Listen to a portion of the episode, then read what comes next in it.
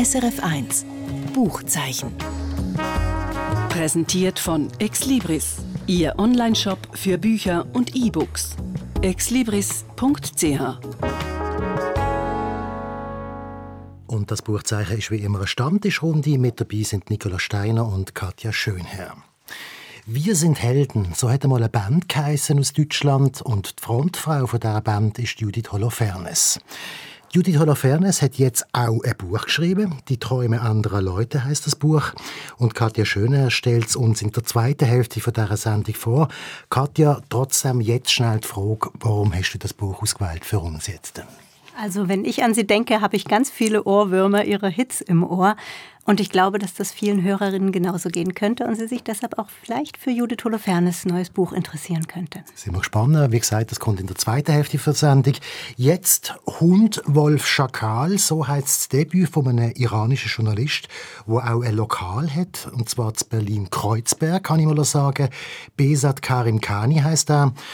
Und wer sich jetzt ein bisschen auskennt in Berlin, weiß, dass neben Kreuzberg dann irgendwann einmal Neukölln kommt. Und das ist ein Problemviertel. Und Problemviertel ist auch eins der Stichwörter zu dem Buch, wo du, Nicola, mitgebracht hast. Was fasziniert dich an diesem Buch?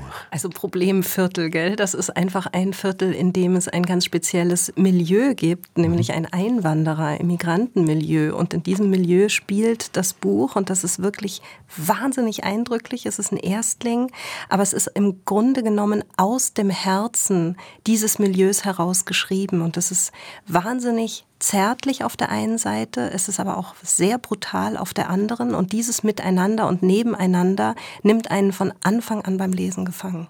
Das als das Angebot heute im Buchzeichen. Mein Name ist Michael Luisier. Fangen wir also an mit Hund Wolf Schakal vom Besat Karinkani. Um was genau geht es, Nicola? Ja, es ist eine Einwanderergeschichte. Also ein Vater, Jamshid, flieht aus dem Iran wegen der iranischen Revolution mit seinen beiden Söhnen nach Berlin und beginnt dort ein neues Leben. Er ist eigentlich von Haus aus Akademiker, wird dann aber in Berlin Taxifahrer. Und die beiden Jungs müssen in Kindesalter jetzt plötzlich, ohne die Sprache zu kennen, in die Schule gehen, sich einleben, sich in die Gesellschaft einfinden. Und das könnt ihr euch vorstellen, ist natürlich eine Riesenherausforderung. Und das beschreibt äh, Besat Karim Khani sehr ähm, so in Schlaglichtern, sehr präzise und mit sehr vielen unterschiedlichen Schattierungen an Gefühlen und an Szenen und an Atmosphären. Das ist wirklich eindrücklich. Du hast vorher vom Milieu geredet. Mhm. Was ist das für ein Milieu? Ja, das ist also, das spielt in Berlin-Neukölln äh, vor dem Mauerfall, also 80er, 90er Jahre, 80er Jahre vor allem. Und ähm, das sind im Wesentlichen Immigranten.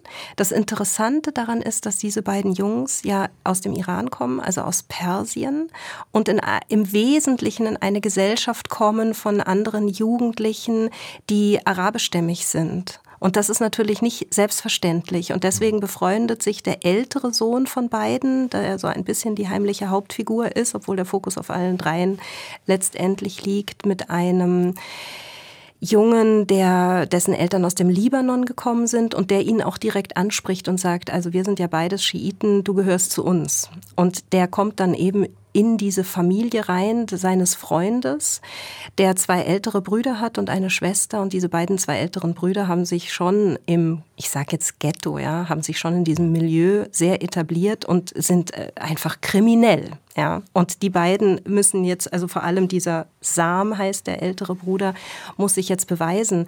Er ist am Anfang ein ganz kleiner, zerbrechlicher und fragiler Junge, der aber irgendwann checkt, also mit diesen ähm, Bedingungen komme ich hier nicht weiter und daran arbeitet und also anfängt zu trainieren und sich eine, eine Haut zuzulegen und auch brutal zu werden und so die Mechanismen der Straße an, sich anzueignen. Halb gewollt, halb ähm, durch Beobachtung, aber auch weil es nicht anders geht, weil es einfach der Kampf des Überlebens ist in diesem Milieu. Und das ist wirklich ähm, irgendwie sehr berührend, ja, weil es gibt zum Beispiel eine Passage, wo er mit seinem Freund ähm, einen anderen Jungen an einer einer Bushaltestelle irgendwie so anspricht und der Freund sagt, ich brauche deine Kappe, ich brauche dein Cappy. Und der kleine Junge sagt, das ist aber ein Geschenk meiner Mutter. Und dann sagt dieser Samen immer zu ihm, komm, lass stecken, ist alles gut. Und im Endeffekt ist es so, dass der Freund ein Messer zieht, dem das in, ins Bein haut und die Kappe mitnimmt. Ja? Und, da, und anhand von solchen wirklich brutalen Szenen, die aber nur so Schlaglichter sind, spürt man, wie das Ganze funktioniert. Und irgendwann entscheidet sich der Sam dafür, ja, entweder mache ich mit oder ich bleibe außen vor und dann bin ich immer derjenige, dem das Messer ins Bein gerammt wird. Es ist dann so eine Geschichte, eine Gewaltkarriere, die da beschrieben wird. Ja, ne, das könnte man so grobschlächtig sagen. Es ist aber natürlich nicht so grobschlächtig dargestellt, sondern das ist ja wirklich die große Kraft des Buches, dass eben auch so diese Zerbrechlichkeit und ähm, auch Zweifel und das nicht dagegen ankommen eigentlich, ja, also das Menschliche. Der Vater versucht natürlich seine Jungs irgendwie sehr gut zu erziehen im Wahren, ja im, im, im Positiven und immer anständig. Anstand ist natürlich ein großes Wort. Ähm, und die beiden Jungs wissen einfach, naja, wir können da nicht mithalten. Wir müssen, wir müssen die Regeln, äh, die hier herrschen, annehmen und umsetzen. Also ist das so eine ganz bewusste, reflektierte Entscheidung? Wir, wir könnten eigentlich anders, aber da würden wir hier nichts erreichen. Deshalb müssen wir jetzt. Manchmal ja, manchmal ja. Es gibt so Momente, die sind ganz bewusst im, im Entscheidungsvorgang, dass er sagt, jetzt muss ich mich einfach so verhalten, weil anders habe ich keine mhm. Chance. Und dann ist es auch wieder so, dass sie reinrutschen in eine Karriere, ohne etwas dafür zu können. Ja, das ist eben dieses Schillernde, dieses Ambivalente, das ist nicht alles, also das ist auch so, dass man aus diesem Schicksal nicht rauskommt, ja, aus dieser Klassengesellschaft. Das ist natürlich das mit der Blick, mit dem ich das Buch lese, als Privilegierte. Ja. Das möchte ich gerade fragen. Gibt es irgendwie eine Gegenbewegung? Gibt es irgendwie eine Möglichkeit, eine Ausstiegsmöglichkeit oder eine Möglichkeit, doch noch Fuß zu fassen? Nicht innerhalb des kriminellen Milieu, mm. sondern im Rest von Berlin oder in der Gesellschaft, wo Sie dann letztlich auch da sind, oder? Ja, das ist eben, in, also sein Bruder, sein jüngerer Bruder, Nima, der bekommt dann von ihm irgendwann ein Skateboard geschenkt und, und merkt, mit diesem Skateboard bin ich äh, plötzlich nicht mehr primär Ausländer ja, und kann mitmischen. Und der ist recht begabt am Anfang. Und dann findet er eine Freundin aus dem bürgerlichen Milieu Wirklich, das sind herrliche Passagen in dieser. Welten dazwischen. Äh, ja, wirklich Welten, irgendwie echt herrlich. Und an einer Stelle sagt der jüngere Bruder eben auch dieses Leben im Gutgemeinten. Also da merkt man, dass diese Bürgerlichen sich darüber unterhalten beim Abendessen. Die Tochter sitzt da und der also der Nima, der eingeladen ist zum Abendessen, und dann sagt sie, in den USA wurde ein Schwarzer von der Polizei bei einer Verkehrskontrolle ermordet. Ich verstehe überhaupt nicht, wie kann es so so weit kommen, dass die Polizei jemanden ermordet? Und dann sagt der Nima irgendwie so ganz trocken, ja, es wird wahrscheinlich schon eine Möglichkeit geben, dass nicht auf einen geschossen wird. also es ist auch sehr lustig zwischendurch, muss ich sagen. Und es sind auch wahnsinnig lustige Passagen. Sie müssen dann irgendwie 100 rosarote Pullis, die vom LKW gefallen sind, wie man so schön sagt, für, für geraubtes, äh, also für Diebesgut äh, verkaufen. Und das ist natürlich total lustig, weil sie sich überlegen, ja, wie werden wir jetzt hier 100 rosa Pullis los? Und dann fangen sie an, erstmal so alle drei Tage einen, einen, also den rosa Pulli zu tragen, bis dann irgendwie die Freunde sagen, schicker Pulli, dann sagen die, ah, gefällt er dir? Und weil die nicht sagen können, nö, er ist potthässlich, sagen sie, ja, sieht gut aus. Und dann heißt es, oh, willst du auch einen haben? Und mit diesen Mechanismen, das ist wirklich wahnsinnig toll. Und in diesem bürgerlichen Leben ähm, kann Nima im Grunde genommen mitmachen. Er hat Einblick darin. Aber das scheitert. Ist das Ganze autobiografisch? Also wir haben es mit einem iranischen Schriftsteller zu tun und das ist, spielt in dem Milieu auch von der, äh, du hast ja gesagt, das ist ein iranischer Einwanderer, wo die Familie, die da gezeigt wird. Ist es autobiografisch oder ist es einfach Szenen übernommen und dann weiterentwickelt? Ja, also ich denke, ähm, es ist mit, es ist autobiografisch grundiert. Er weiß, wovon er spricht, wovon er schreibt. Er ist 1977 geboren im Iran. Er ist auch nach Deutschland ausgewandert. Er konnte dann ähm, das Gymnasium allerdings besuchen, hat studiert und betreibt jetzt eben eine Bar in Kreuzberg, also mehrere Bars und Cafés und so. Und ähm, man spürt, dass er wirklich weiß, wovon er spricht. Ich glaube, das ist das Grundlegende an diesem Buch, dass man mal eine Welt vorgeführt bekommt, die sonst in der Literatur ziemlich wenig sichtbar Jetzt ist. Denke ich gerade an Herr Lehmann, ehrlich gesagt, bei der Bar. Äh ja, aber das ist so die deutsche Seite, das oder? Deutsche das ist die deutsche mhm. Seite. Und in diesem Buch kommen in dem Sinne wirklich nur Immigranten vor. Mhm. Also bis auf diese komische bürgerliche Freundin, ja, die. Ähm, aber ansonsten ist das wirklich ein Buch aus dem Milieu geschrieben. Und ich finde, es ist extrem lesenswert allein dafür, dass man mal versteht, dass dieses Milieu eigene Gesetze hat und dass man wirklich im Grunde genommen, wo soll man raus, weil du das vorhin gefragt hattest. Mhm. Liest du es als politisches Statement, wie Deutschland äh, die Integrationshilfen anders machen könnte, damit diese kriminellen Schieflagen nicht passieren müssen? Das ist eine gute Frage. Das habe ich so nicht gelesen. Mhm. Und ich glaube, es liegt daran, dass es so tief in der Sache drin steckt. Es hat Geschichte, keine Botschaft mhm. in dem engeren Sinne. Und das ist in meinen Augen es ist wahnsinnig gut geschrieben, es hat mhm. kurze Kapitel, es ist sehr schnell, es ist manchmal vielleicht ein bisschen Netflix-mäßig, aber es ist auch insofern sehr literarisch, als dass es sehr präzise ist und auch wunderschöne Bilder hat. Also der, ähm, der Sam, der ältere Bruder, kommt dann ins Gefängnis und diese Gefängnispassagen sind wirklich nicht nur real, also sind nicht nur realistisch beschrieben, sondern haben wirklich auch so eine poetische Ebene. Und das wirkt dann wahrscheinlich umso mehr, wenn es poetisch geschrieben ist, aber man ist gleichzeitig in so einem harten Milieu und im Gefängnis. Ja, und das ist das, was ich vorhin meinte mit Gewalt und Zärtlichkeit mhm. nebeneinander. Es sind immer mehrere, mehrere Ebenen, die miteinander äh, sprechen.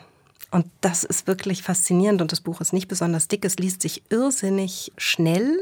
Mein Sohn hat es gelesen, mein Mann hat es gelesen und sie waren alle begeistert. Und ich finde, das ist auch eine große Qualität, oder? Wenn sich unterschiedliche sozusagen Interessen angesprochen fühlen. Besat Karim Kani heißt der Autor, Hund Wolf Schakals Buch und rausgekommen ist bei Hansa Berlin. Und jetzt etwas vollkommen anderes. Ich will mein Leben zurück. Guten Tag, guten Tag, ich will mein Leben zurück. Guten Tag, guten Tag, ich will mein Leben zurück. Guten Tag, ich gebe zu, ich war am Anfang entzückt. Euer Leben zwickt und drückt nur dann nicht, wenn man sich bückt. Guten Tag.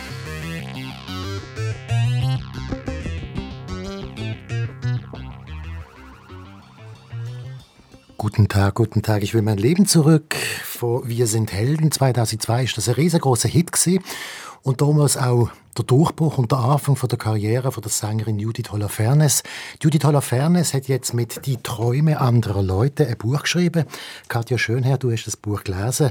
Wie ist es denn mit der Karriere weitergegangen?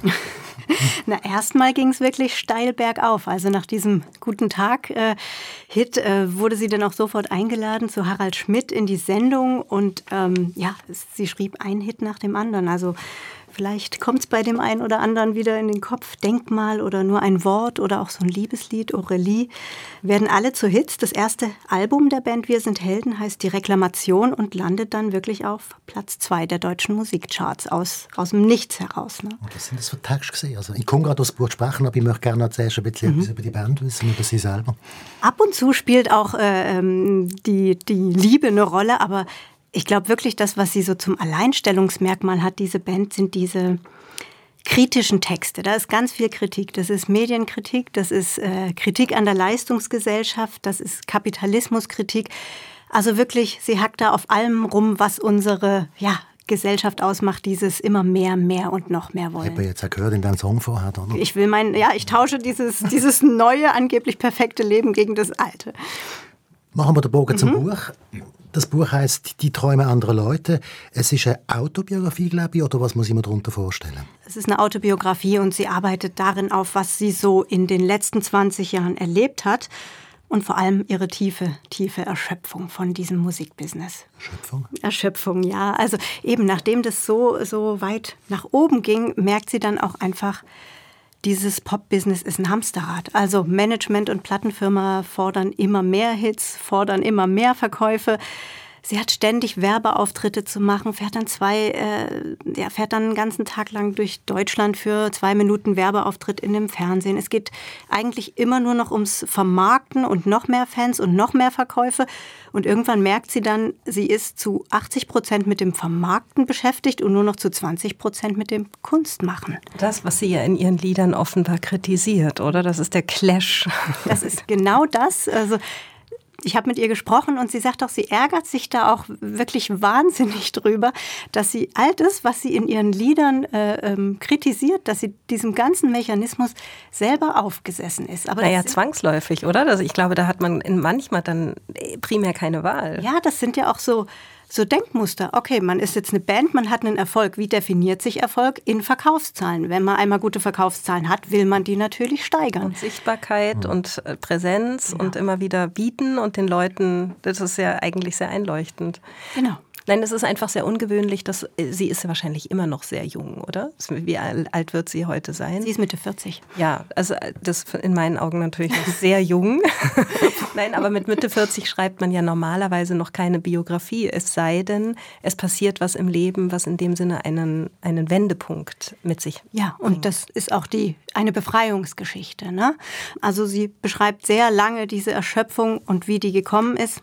Und dann geht es aber darum, wie findet sie daraus, wie findet sie in ein neues, befreiteres Künstlerinnenleben, das nicht so auf Verschleiß geeicht ist. Und da gibt es so mehrere Etappen, wenn ihr, ja. wenn ihr wissen wollt, wie sie rauskommt. Ich kann es euch verraten und es ist auch bekannt, also ich spoilere da jetzt nicht. Ähm, zum einen ist natürlich, die Band äh, löst sich auf, oder nicht auflösen, so offiziell eine Auflösung gab es nie, aber sie hören 2012 auf, Musik zu machen. Dann macht sie noch eine Weile als Solokünstlerin weiter und merkt aber, sie kommt in genau dasselbe Stresshamsterrad wieder rein, obwohl sie es hatte ruhiger angehen lassen wollen. Und irgendwann hört sie dann von so einer Crowdfunding-Plattform, die heißt Patreon. Und das ist für sie der Ausweg. Also sie sagt jetzt, sie macht ihre Kunst in diesem geschlossenen Rahmen dieser Crowdfunding-Plattform und hat auf Patreon ihre, sie verrät nicht wie viele, aber sie hat dort ihre Fans, die bereit sind, für das zu zahlen. Und damit hat sie ihre, ihre feste, konstante Finanzierung. Es ist so ein Abo-Modell. Nicht die meisten Crowdfunding-Plattformen sind bezogen auf ein Projekt. Das ist aber eine konstante Finanzierung der Künstlerin. Und funktioniert das für Sie? Für sie funktioniert das. Sie ist ja jemand, es ist, ein Experte hat zu mir gesagt, das ist eher die Exit-Strategie aus dem Musikbusiness als die Entry, also als die Eintrittsstrategie.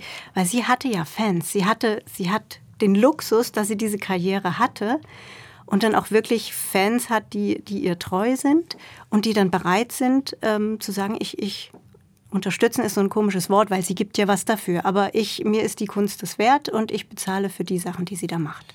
Ich weiß nicht, ob ich das falsche Buch vorbereitet habe, aber ist nicht noch irgendetwas mit ihrer Stimme? Gibt es denn noch einen Anlass dafür, dass sie wirklich auch nicht mehr singen? Sollte oder kann? Also das, das kommt dann eben zusammen. Sie, sie macht jetzt auf, auf dieser Plattform, macht sie ungefähr alles und schreibt eben auch dieses, dieses Buch, hat sie auch da geschrieben. Sie macht da jetzt alles außer Musik, weil sie brauchte zum einen nach diesem wirklich Abschied vom Musikbusiness einen Abstand. Sie sagt, das, sie muss jetzt diesen überstrapazierten Musikmuskel erstmal äh, sich erholen lassen. Und gleichzeitig, und das ist wirklich traurig, so bei ihren letzten Konzerten, die sie als Sängerin hatte, merkt sie, dass ihre Stimme immer mehr streikt. Da gab es dann auch Rezensionen, in denen die schlechte Tontechnik äh, bei den Konzerten bemängelt wurde. Aber das waren gar nicht die, war gar nicht das Mikrofon, was immer wieder ausgefallen ist, sondern wirklich ihre Stimme. Und man hört das jetzt wirklich, wenn sie spricht. Sie hat da immer wieder so Aussetzer drin und arbeitet jetzt daran. Sie macht äh, wirklich täglich zwei Stunden, äh, macht sie Stimmtherapie. Aber das ist eigentlich in dieser ganzen Befreiungsgeschichte dieses Buchs. Ja, sie findet für sich so eine Lösung und das ist, man fiebert da wirklich mit, wie wird sie es denn jetzt endlich schaffen, da, da rauszukommen. Und dann findet sie eine Lösung für sich und gleichzeitig hat es dann aber noch diesen Wermutstropfen, dass selbst wenn sie jetzt Musik machen wollte, dass es mit der Stimme her gar nicht ginge, das ist schon ziemlich traurig. Aber vielleicht ist das die Lösung. Also sie hätte einfach irgendwie aus dem Druck raus müssen. Und eine Stimme, die nicht funktioniert, das wissen wir ja auch als Radioleute ein bisschen im kleineren Rahmen. Das hat oft mit Druck zu tun. Mhm. Wahrscheinlich ähm, hat die Stimme ihr dann einfach auch geholfen, diesen, diesen Absprung ähm, zu machen und sich, sich da auf eine auf einen anderen Weg zu begeben, der für sie jetzt richtig ist. Also sie sagt, sie ist da jetzt überdurchschnittlich mobsfidel. Also sie nimmt, sie nimmt das das? Sie nimmt das Chance Ja, jetzt, sie ja. nimmt, ja, also natürlich kämpft sie äh, um ihre Stimme, aber gleichzeitig sagt sie auch, sie will nie mehr nur auf ihre Stimme als Instrument angewiesen sein. Und, und sie hat ja wirklich das Glück, sie ist so talentiert, auch als Schreiberin. Sie hat ja auch ein, vor einer Weile schon ein, ein Buch mit Tiergedichten ähm, veröffentlicht. Auch in diesem Buch jetzt hier, im Buch dieser Autobiografie, Die Träume anderer Leute merkt man, wie gut sie schreiben kann, wie gut sie denken, analysieren kann. Sie hat da so viele essayistische Elemente, wo sie auch über den Schlankheitswahn schreibt, mit dem sie da auch immer wieder konfrontiert war in ihrer Karriere. Also sie hat das Glück, dass sie ihre Stimme nicht nur als Organ hat, sondern auch ihre Stimme schreibend einsetzen kann. Genau. Also die, genau, in der, in der Schrift, ich meine, das sind ja alles Stimmen, die wir mhm. lesen, wenn wir lesen. Es ist im Grunde genommen, wenn ich dir zuhöre, auch ein, also einfach eine Geschichte der Autonomie, oder? Also sich frei machen von den Träumen anderer, sich frei machen von dem eigenen, von der eigenen Stimme, sich frei machen von Körpererwartungen, von den Erwartungen anderer. Ja, und sich aber auch einzugestehen, dass man so frei nicht ist. Also gerade bei diesem Thema Schlankheitswahn, sie hat Essstörungen entwickelt, obwohl sie eigentlich ah, ja. selber das immer reflektiert hat, dass das von außen gemachte Schönheitsideale sind, denen sie nicht entsprechen muss. Aber gleichzeitig wird man doch die ganze Zeit bewertet und will da sich irgendwie durchwursteln und nicht ständig äh, äh Angriffsfläche bieten. Geht der Titel in die Richtung? Also die Träume anderer Leute, sind das Vorstellungen von anderen Leuten oder habe ich das falsch verstanden? Die Träume anderer Leute war ein Titel, ein Songtitel von Wir sind Helden. Und sie konnte den natürlich jetzt super für sich verwenden, weil sie sich jetzt verabschiedet von den Träumen anderer Leute oder auch von den Erfolgsdefinitionen anderer Leute und einfach sagt, ich habe meine treuen Fans und ich versuche mich jetzt, oder was heißt ich versuche, ich gebe mich damit zufrieden. Es muss nicht immer mehr, mehr und noch mehr geben. Kannst du sagen, wie sie schreibt? Also, du hast es geglaubt vorher, mhm. aber wie, wie, wie, muss ich mir das vorstellen? Wie, wie, wie liest sich das? Also es sind 400 Seiten, das bringt mit sich, es hat ein paar Längen. Also zum Beispiel nennt sie dann schon auch die Namen von äh, äh, Physiotherapeutinnen, wo ich dann denke, ja, das interessiert jetzt, glaube ich, wirklich nur die Hardcore-Fans. Aber sie schreibt szenisch. Sie hat immer Beispiele für das, was sie gerade erlebt. Sie ist selbstkritisch. Das finde ich auch sehr, sehr angenehm, weil man ja auch ihr immer wieder vorwerfen könnte, du machst es doch die ganze Zeit mit. Um dich zu vermarkten. Ja. Mhm. Und es liest sich wirklich, dieses Szenische, äh, es liest sich wirklich ganz locker flüssig. Man muss natürlich ein Mindestmaß an Interesse für sie aufbringen. Ja, also sonst, äh, sonst interessiert es einen. Ja, und vielleicht auch fürs Thema, oder? Also mhm. wie kann man aussteigen aus etwas, was vorgezeichnet ist, ein Automatismus, der sich selbst erfüllt? Ja, und man lernt auch wahnsinnig viel so über den Popbetrieb. Also das fand ich auch noch spannend, als sie dann Solokünstlerin war wird sie so ein bisschen überredet, eine bestimmte Single auszukoppeln also sozusagen als, als Highlight äh, zu vermarkten und das, äh, das soll dann in Radios gespielt werden. Und das war so eine Single, da ging es ums erschöpfte Elternsein.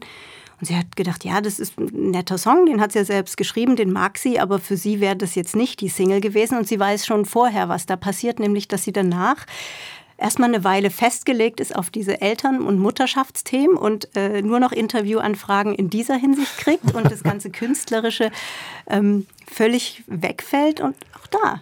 Gutes Schicksal teilen Autorinnen und Autoren ja mit ihr.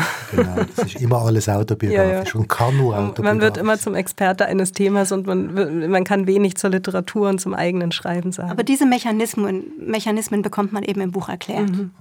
Spannend. Judith Holofernes, Die Träume anderer Leute, 400 Seiten sind das, wie du gesagt hast, und rausgekommen ist das Buch «Begibt Neuer und Witsch». Katja Schönherr hat Judith Holofernes, wie gesagt, können interviewen. Es gibt einen Kontext-Podcast davor und der heißt Judith Holofernes, ich will mein Leben zurück. Und da finden Sie im Internet unter srf.ch-audio-kontext.